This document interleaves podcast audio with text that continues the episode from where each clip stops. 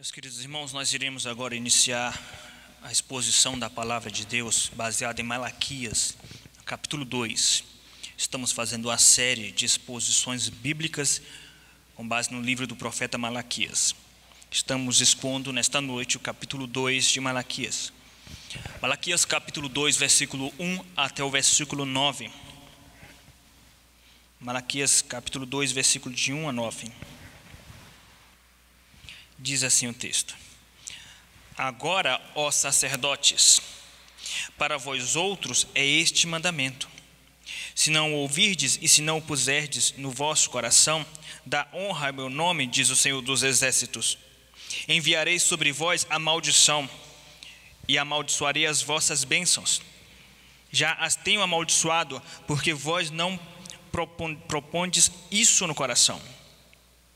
Eis que vos reprovarei a descendência, atirarei excremento ao vosso rosto, excremento dos vossos sacrifícios, e para junto deste sereis levados. Então sabereis que eu vos enviei este mandamento, para que minha aliança continue com Levi, diz o Senhor dos Exércitos. Minha aliança com ele foi de vida e de paz. Ambas lhe dei, lhe dei eu para que me temesse com efeito, ele me temeu e tremeu por causa do meu nome. A verdadeira instrução esteve na sua boca, e a injustiça não se achou nos seus lábios. Andou comigo em paz e em retidão, e da iniquidade apartou a muitos. Porque os lábios do sacerdote devem guardar o conhecimento, e da sua boca devem os homens procurar a instrução, porque ele é mensageiro do Senhor dos Exércitos mas vós vos tendes desviado do caminho, e por vossa instrução tendes feito tropeçar a muitos. Violaste a aliança de Levi, diz o Senhor dos Exércitos. Por isso, também eu vos fiz desprezíveis e indignos diante de todo o povo, visto que não guardastes os meus caminhos e vos mostrastes parciais no aplicardes a lei. Vamos orar para que Deus fale aos nossos corações. Peça para que Deus fale ao seu coração.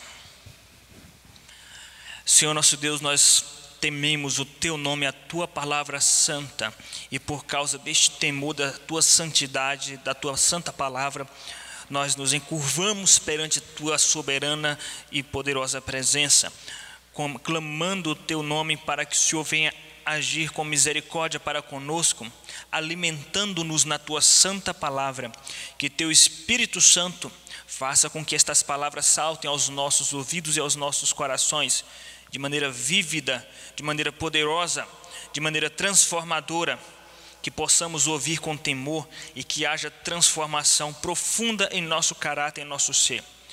Que tão somente as tuas ovelhas ouçam a tua palavra como vindo do Senhor esta palavra. Tudo isso nós te pedimos em nome de Jesus. Amém. Meus queridos irmãos, Deus tem um grande propósito para a sua igreja. Este propósito diz respeito à santificação da igreja, maturação e transformação da sua igreja, de tal maneira que cumprir-se-á o que diz o Novo Testamento, que esta igreja, esta noiva, apresentar-se-á perante o Cordeiro no juízo final, pura, imaculada. E para que isso aconteça, Deus, em seu cuidado soberano, ele instituiu lideranças dentro da igreja, para que essas lideranças possam instruir a igreja, possam educar e ensinar a igreja nos caminhos do Senhor, para que a igreja possa ser edificada, para que haja, haja, um crescimento mútuo e um serviço e um auxílio bem ajustado de toda a junta, como diz Paulo em Efésios capítulo de número 4, onde ele diz que Deus deu dons aos homens, uns para apóstolos, outros para profetas, outros para pastores e mestres, a fim de que a igreja seja edificada e cresça com auxílio de toda a junta. Então, meus queridos irmãos, essas lideranças são usadas por Deus para o crescimento da igreja. E Paulo enxerga com bons olhos o chamado de alguém para ser líder, quando ele diz a Timóteo no capítulo de número 3 de Timóteo, 1 Timóteo, que aquele que deseja o episcopado, excelente obra almeja. Todavia, como uma, uma, medida de equilíbrio, Tiago, por outro lado, nos exorta a termos todo um cuidado a nós não, não banalizarmos o chamado para exercer liderança na igreja. Portanto, Tiago nos diz em seu capítulo 3, versículo 1, dizendo: é, Não desejais ou não, não vos torneis muitos de vós mestres, sabendo que, há, que receberemos maior juízo. E veja que Tiago se inclui nestes mestres e ainda ele admite a possibilidade de receber maior juízo, maior rigor de juízo. O que Tiago está dizendo, ele não está contradizendo Paulo. Paulo está dizendo que quem deseja o episcopado, excelente obra almeja. Todavia, eh, Deus, o Espírito Santo, através de Tiago, ele remedia a possibilidade de que o chamado para a liderança se torne algo banal. E ele nos exorta em Tiago 3, dizendo: Não vos torneis muitos de vós mestres, porque a tendência a tendência é que um grande número de crentes, um grande número de crentes é, almejem o cargo de liderança dentro da igreja. E por que isso? Porque é um cargo de destaque. É um cargo de destaque, é um, é um, cargo, é um cargo ao mesmo tempo administrativo, ao mesmo tempo espiritual, no cuidado com as ovelhas de Cristo. E muitos, a, a, através de uma perspectiva imatura, passam a almejar ser líder dentro da igreja, não pelos motivos nobres, não por, por motivos nobres. E o Espírito Santo, tomando este cuidado, nos exorta: não vos torneis muitos de vós mestres, sabendo que é, receberemos maior juízo. Ou seja, levem a sério a questão da liderança. Não é qualquer um que pode se tornar liderança. Tem que ter chamado por Deus, tem que ter certeza do chamado. A igreja tem que ver tem que ser perceptível aos olhos da igreja sinais de que essa pessoa exerce um chamado, porque ser liderança dentro da igreja, no povo de Deus, é algo muito sério. É algo muito sério. E é sobre isso que nós iremos falar nesta noite, com base no texto de Malaquias. Sobre os aspectos que envolvem o pecado de uma liderança. Observe que no versículo 1, Malaquias capítulo 2, versículo 1, veja que eh, Malaquias passa a dar um destaque, um foco, um enfoque especial para a liderança. Versículo 1. Agora, ó sacerdotes, para vós outros é este mandamento. Então, os princípios que nós iremos expor aqui neste sermão se aplicam para todos os crentes, porque diz, são princípios que dizem respeito a aspectos morais da lei de Deus. Todavia, de maneira especial, esta palavra é direcionada a toda a liderança do povo de Deus. E nós sabemos que dentro do sistema presbiteriano, quando nós estamos falando de liderança, nós estamos falando de oficiais. E os oficiais são pastores, presbíteros e diáconos. Então, esta palavra são para aqueles que já são liderança na igreja. Ao mesmo tempo, esta palavra são para aqueles que aspiram ser liderança da igreja. Ou seja, todos nós devemos olhar com carinho. Esta palavra, esta mensagem é para mim, é para vós outros, para todos aqueles que exercem ou desejam exercer função de liderança na igreja. Introdutoriamente, nós falamos sobre a, a seriedade deste assunto, o que fica evidente pelo contexto de Malaquias capítulo 2 a respeito desta seriedade. Nesse sentido, os aspectos que envolvem o pecado de uma liderança serão expostos no decorrer deste sermão, demonstrando a seriedade deste tema. Quais são os aspectos do pecado de uma liderança? O primeiro aspecto do pecado de uma liderança, meus irmãos, é a sua gravidade. O pecado da liderança, ele tem um caráter de gravidade. Ele é mais grave do que o, o pecado de um outro crente, de, do que um outro servo de Deus. E nós iremos entender por que, que o pecado de uma liderança é tão grave assim. Não vou de, é, gastar e me delongar aqui nesta noite, dando as razões porque existem pecados mais graves do que outros. Se você tiver curiosidade sobre isso, busque vídeos da nossa igreja onde nós tratamos sobre esse assunto. Mas é evidente biblicamente que há pecados mais graves, mais graves do que outros assim como há rigor de juízo mais grave do, graves do que outros. Observe que Tiago nos, diz, nos fala sobre isso em Tiago 3. Nós, os mestres, ou a liderança da igreja, haveremos de receber maior juízo, ou rigor de juízo. Tiago diz isso, e ele se coloca nessa situação.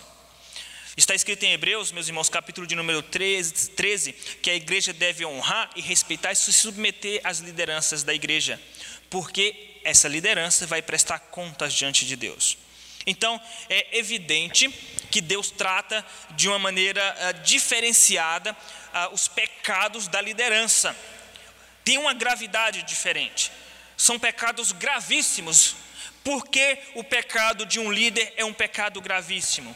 Por três motivos: por causa da função, por causa das consequências de seus pecados e por causa da natureza de seus pecados. Algumas pessoas dizem que alguns pecados são mais graves do que outros apenas na medida das consequências. Não, existem pecados que são mais graves simplesmente pela natureza de um pecado. E é nesse sentido que nós iremos falar sobre a razão por que o pecado de um líder é tão grave assim aos olhos de Deus. Eles são, o pecado da liderança é grave, é gravíssimo por causa da função, por causa das consequências e por causa da natureza. Analisemos, meus irmãos, de acordo com Malaquias capítulo 2, qual era a função de um sacerdote.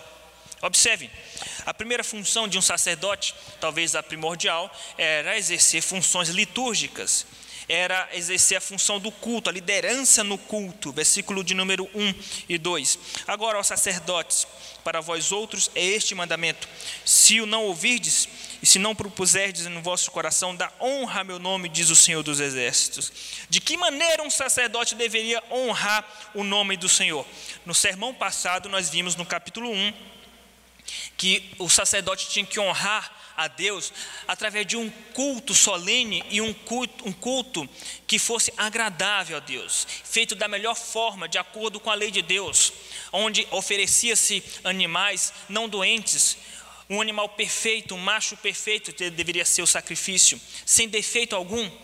Ou seja, eles teriam, que trazer a melhor oferta, o melhor sacrifício ao Senhor. Os sacerdotes da época de Malaquias estavam fazendo o culto de qualquer forma, de, de qualquer jeito, ou seja, com leviandade. Então, a função do sacerdote é honrar a Deus através do exercício litúrgico. Então, por que, que o pecado de um sacerdote, no caso no Novo Testamento, de um ministro da palavra, ou de um, de um presbítero, é um pecado gravíssimo? Porque ele, por causa da sua função, que são funções litúrgicas. Observe também que é grave o pecado de uma liderança, porque as funções litúrgicas que eles, que eles exercem, exercem apontam para Cristo. No caso do sacerdote, apontavam através do sacrifício e, a, e, através do exercício do seu ofício sacerdotal, através da ordem de Levi, ou da ordem levítica. Versículo 4 aponta para a ordem de Levi. Então saberei que eu vos enviei este mandamento para que a minha aliança continue com Levi, diz o Senhor. Versículo 3 fala sobre os sacrifícios, os vossos sacrifícios. Por isso que o sacrifício tinha que ser feito de uma maneira mais perfeita possível, porque iria apontar para Cristo. Mas o que isso tem a ver com o Novo Testamento? Tudo a ver com o Novo Testamento. Porque o, o culto no Novo Testamento também aponta para Cristo. A Santa Ceia aponta diretamente para Cristo Jesus. Por isso o sacerdote, ele tem que, na verdade, os líderes no Novo Testamento, tem que exercer o culto com excelência, porque aponta para Cristo. E por isso que o pecado de um, de um, um líder espiritual no Novo Testamento é tão grave, porque ele exerce funções litúrgicas e funções litúrgicas que apontam para Cristo, como a Santa Ceia, por exemplo. Uma, uma, uma, outra função de uma liderança da igreja no reino de Deus e no Israel era ensinar a lei. Isso torna os seus pecados algo mais grave. Versículo 7: porque os lábios do sacerdote devem guardar o conhecimento, e da sua boca devem os homens procurar a instrução, porque ele é mensageiro do Senhor dos exércitos. O sacerdote ele não tinha apenas a função litúrgica, mas ele tinha a função de ensinar a lei ao povo de Deus. Ele era o mensageiro, ele era o pregador da palavra de Deus no Antigo Testamento.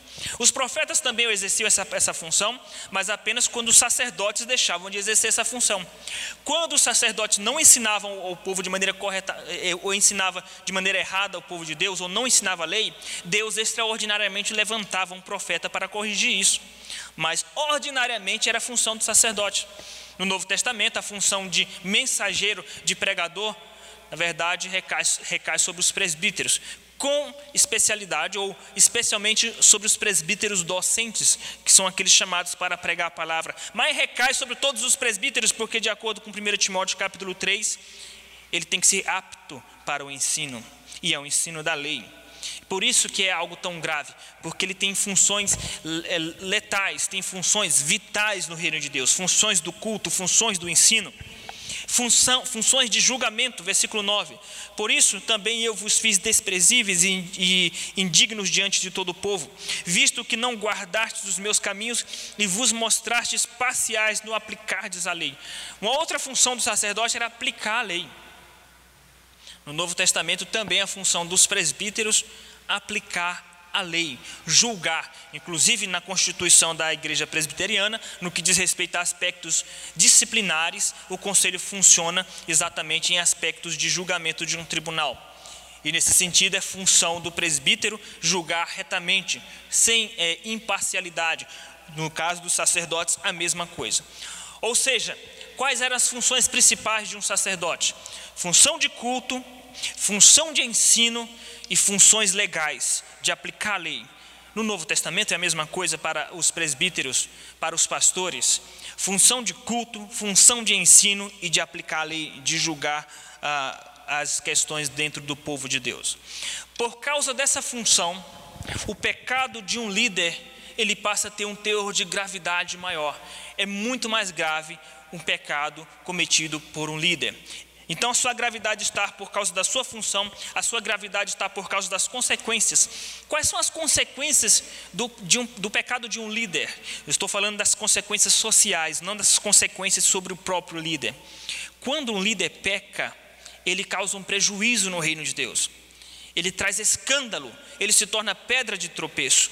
Veja o versículo, meus irmãos, versículo de número 8 e 9.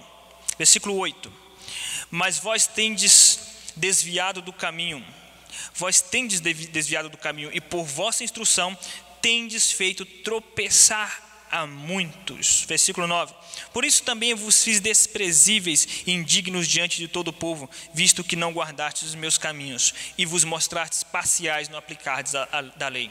Ou seja, quando o sacerdote oferecia um sacrifício mal feito, estava fazendo o povo de Deus tropeçar quando o sacerdote estava julgando de maneira imparcial, ou aliás, com, de maneira parcial, né, com diferenças, estava fazendo o povo tropeçar. Quando o sacerdote cometia algum pecado de imoralidade sexual, que pelo contexto nos dá indícios de que esses pecados sexuais aqui eram provavelmente os pecados que viriam do contexto do sacerdote, versículo 14 e perguntais por quê? Porque o Senhor foi testemunha da aliança entre ti e a mulher da tua mocidade, com a qual tu foste desleal, sendo ela a tua companheira, a mulher da tua aliança. Versículo, capítulo 3, versículo 5.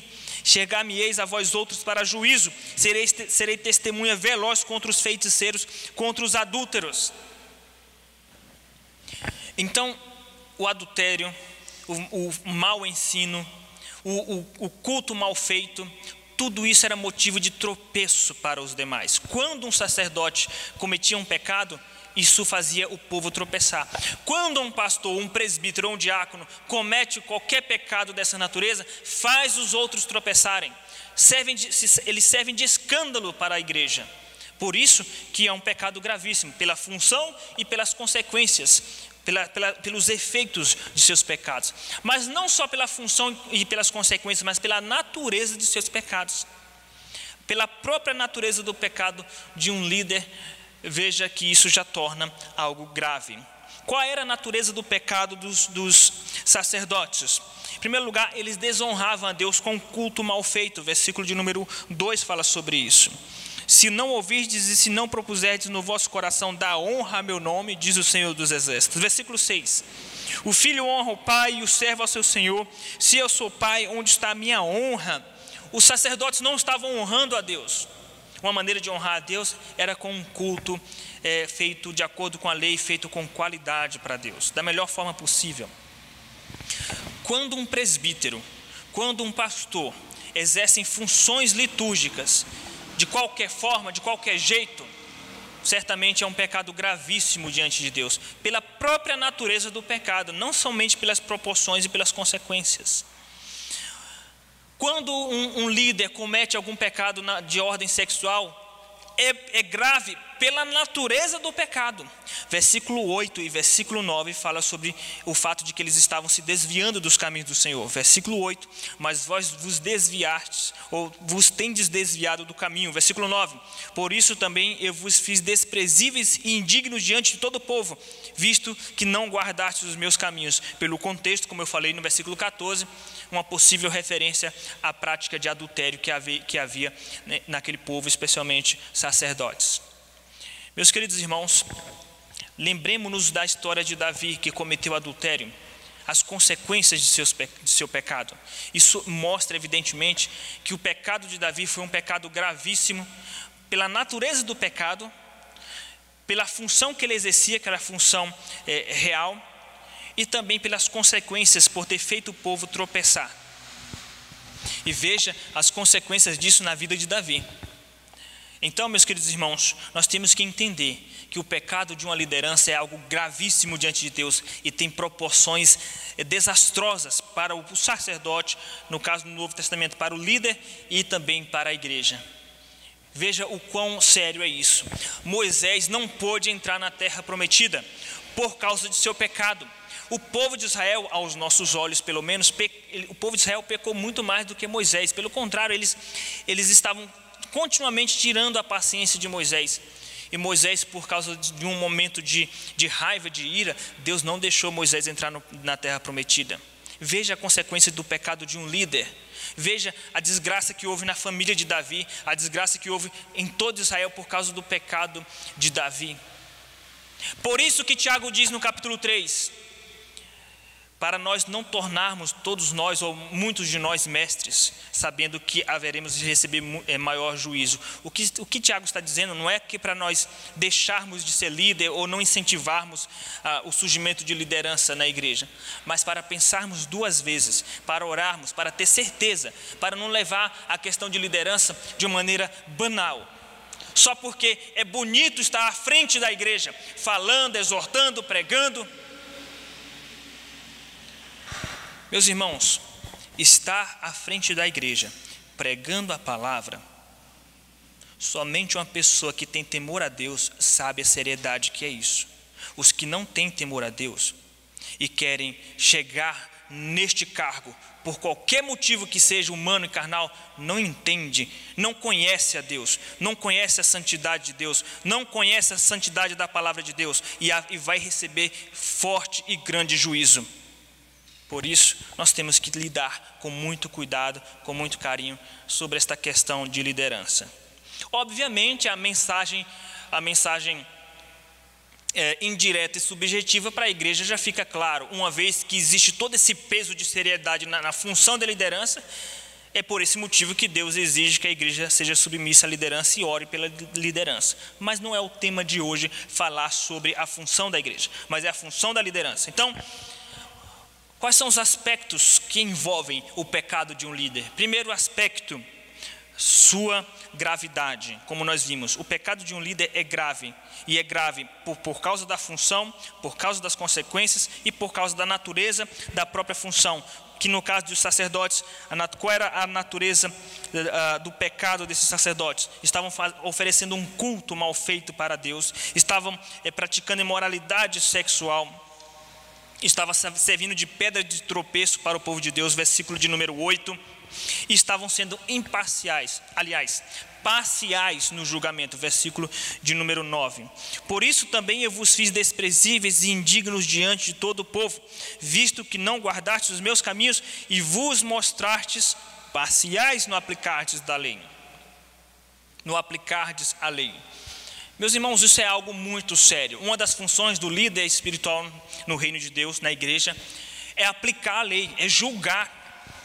Por isso que Jesus fala em Mateus capítulo 17, capítulo 18, a respeito de onde estiver dois ou três reunidos para aplicar a disciplina, será atado nos céus a decisão da, daquela, daquele conselho. Em Atos, nós, vimos, nós podemos perceber a primeira reunião em Atos entre os apóstolos e os presbíteros para julgarem as, as causas. Uma das funções dos presbíteros e dos pastores é julgar as causas dentro da igreja. E nesse julgamento não pode ser parcial. Não pode ser parcial, porque é algo muito grave diante de Deus. O sacerdote tinha que julgar com, com os olhos abertos para a lei, mas com olhos vedados para a pessoa que estava julgando. Ele não poderia olhar para quem estava julgando. O presbítero e o pastor na igreja, no Novo Testamento, não pode olhar a quem está julgando. Ou seja, não, não, não tem que tratar com parcialidade não pode julgar fazendo diferenças, porque é amigo, porque é rico, porque é pobre, por, porque é parente, porque é conhecido, porque é, é, é, qualquer tipo de relacionamento tem que ser justo no julgar, tem que ser imparcial no aplicar a lei. Por quê? Porque é um pecado gravíssimo uma liderança ser parcial no aplicar da lei. Meus queridos irmãos, veja, o primeiro aspecto do pecado de uma liderança é a gravidade do seu pecado. O segundo aspecto são as consequências de seus pecados. E quais eram as consequências do pecado para uma liderança no Antigo Testamento? Maldição, versículo de número 2. Versículo de número 2 diz: se, se o não ouvirdes e se não propuserdes no vosso coração da honra meu nome, diz o Senhor dos Exércitos: enviarei sobre vós a maldição e amaldiçoarei as vossas bênçãos, e já as tenho amaldiçoado a maldição. Versículo 14 do capítulo 1. Pois maldito seja o enganador. Capítulo de número 3, versículo 9. Com maldição sois amaldiçoados. A maldição era uma maneira de Deus executar juízo sobre a liderança no Antigo Testamento. Mas graças a Deus que no Novo Testamento não vem mais maldição sobre a liderança, porque Jesus se tornou maldito em nosso lugar. Maldito aquele que for pendurado no madeiro. Nenhuma liderança tem mais maldição sobre si no Novo Testamento. Nós não temos maldições, mesmo quando nós pecamos com esses pecados graves, porque está sobre nós as bênçãos de Cristo Jesus. Efésios 1, 3. Efésios capítulo 1, versículo 3. Bendito seja Deus e Pai de nosso Senhor Jesus Cristo, que tem nos abençoado com toda sorte de bênçãos espirituais em Cristo Jesus. O que resta então quando um líder comete um desses pecados, já que nós não seremos mais malditos? O que nos resta é a relação de pai e filho com Deus. Versículo 6. O filho honra o pai, ou seja, Deus é o nosso pai. Deus é o nosso pai. O que Deus faz conosco quando nós pecamos no Novo Testamento? Já que ele não nos amaldiçoa. De acordo com Hebreus 12, ele nos disciplina ele nos castiga, e se for um líder, o castigo haverá de vir com maior rigor, com maior juízo. Então, meus irmãos, o aspecto de juízo continua. No caso do, do, do, do dos sacerdotes, esse castigo veio, estava vindo em forma de humilhação. Deus iria humilhar aqueles sacerdotes. Versículo de número 3. Eis que vos reprovarei a descendência e atirarei excremento ao vosso rosto, excremento dos vossos sacrifícios, e para junto destes sereis levados. Excremento. Por que, eles, por que Deus está falando de excrementos? Por que, que Deus está falando, falando, inclusive, de termos tão pesados como os excrementos dos animais? Porque, de acordo com a lei de Êxodo e de Levítico, os excrementos dos animais deveriam ser queimados fora do arraial mas os sacerdotes não estavam se importando com isso, nem com a higiene, nem com nada de qualidade no culto. Ofereciam animais enfermos, doentes. E Deus estava falando: já que vocês trazem excrementos para a minha face no meu culto, eu vou esfregar este excremento em vossos rostos. Ou seja, eu vou humilhar vocês, porque vocês vão se tornar desprezíveis. Versículo 9: Por isso também eu vos fiz desprezíveis e indignos. Meus irmãos, eu vou falar uma coisa aqui, eu não, eu não costumo usar exemplos pessoais nos sermões, porque o sermão é para expor a palavra, não a minha vida. Mas olha, eu exerço a função de pastor, seja em qual for igreja, com muita alegria, quando Deus é, nos usa na palavra, no exercício do pastorado, mas com muito medo e temor, porque sabemos o que significa ser um líder diante de Deus as consequências do pecado que vem sobre um líder, seja pastor, presbítero ou diácono, são consequências desastrosas. E às vezes essa consequência se estende para o resto da vida desse líder. No caso, os sacerdotes se tornaram desprezíveis. Deus humilhava os sacerdotes. No Novo Testamento, como Deus aplica esse, esse, essa disciplina? Às vezes ele aplica trazendo doenças, como ele fez com é, uma mulher que Cristo a chama de Jezabel em Apocalipse, numa das igrejas, ou como ele fez com os crentes da, da igreja de Corinto, ele enviou enfermidades, ou às vezes ele traz uma grande tribulação, como ele enviou e, e iria enviar sobre os filhos dessa mulher chamada Jezabel, os coloca sob grande tribulação, ou às vezes até mesmo a morte, como ele estava fazendo com alguns crentes de Corinto, enviando morte por causa do pecado desses, desses crentes. Com Deus não se brinca nós não devemos brincar com as coisas espirituais, devemos levar muito a sério. Por isso, por isso que quando um candidato ao ministério, ele é avaliado no presbitério, é por causa disso que os presbíteros e os pastores que estão avaliando este candidato, eles o fazem de uma maneira tão tão rigorosa e rígida, rígida, porque Paulo diz a Timóteo: não imponhas as mãos precipitadamente sobre alguém, para que você não seja cúmplice de seus pecados. Ser líder na, na igreja é algo muito sério. Então, o primeiro aspecto é a sua gravidade. O segundo aspecto, suas consequências, traz disciplina. No Antigo Testamento era maldição, no Novo Testamento, disciplina. E o último aspecto do, é, relacionado aos pecados de uma liderança tem solução. Primeiro aspecto tem uma gravidade, o segundo aspecto tem consequências, o terceiro aspecto tem solução. Tem solução para o pecado da liderança. E qual é a solução? A solução é a graça de Deus. A solução é a graça em Cristo Jesus. A solução é o perdão judicial em Cristo Jesus, a justificação. E essa justificação, esse perdão, tem que motivar o líder a buscar uma vida de mais santidade diante de Deus. A solução é a cruz de Cristo. Veja, meus queridos irmãos, a cruz de Cristo está é, é, é, repleta aqui nestes textos, através de várias referências. A ordem de Levi, versículo 4 e 5. Então sabereis que eu vos enviei este mandamento para que a minha aliança continue com Levi, diz o Senhor dos Exércitos. A ordem sacerdotal apontava para o sumo sacerdote, que é Jesus Cristo. Versículo 5: Minha aliança com ele foi de vida e de paz Deus concede vida e paz através da aliança por meio de Cristo Jesus. Por isso que Jesus disse: aquele que crê em mim passou da morte para a vida. Por isso Paulo diz em Romanos capítulo 5, versículo 1, justificados pois mediante a fé nós temos paz com Deus. Por isso Isaías diz: justiça e paz se beijaram. Porque nós temos livre acesso à presença de Deus e temos esta paz. Observe como ele faz referência é clara a Jesus Cristo. Versículo 6: A verdadeira instrução esteve na sua boca, e a injustiça não se achou nos seus lábios. Andou comigo em paz e em retidão, e da iniquidade apartou a muitos. Nenhum sacerdote fez isso. Isso é uma referência a Cristo Jesus.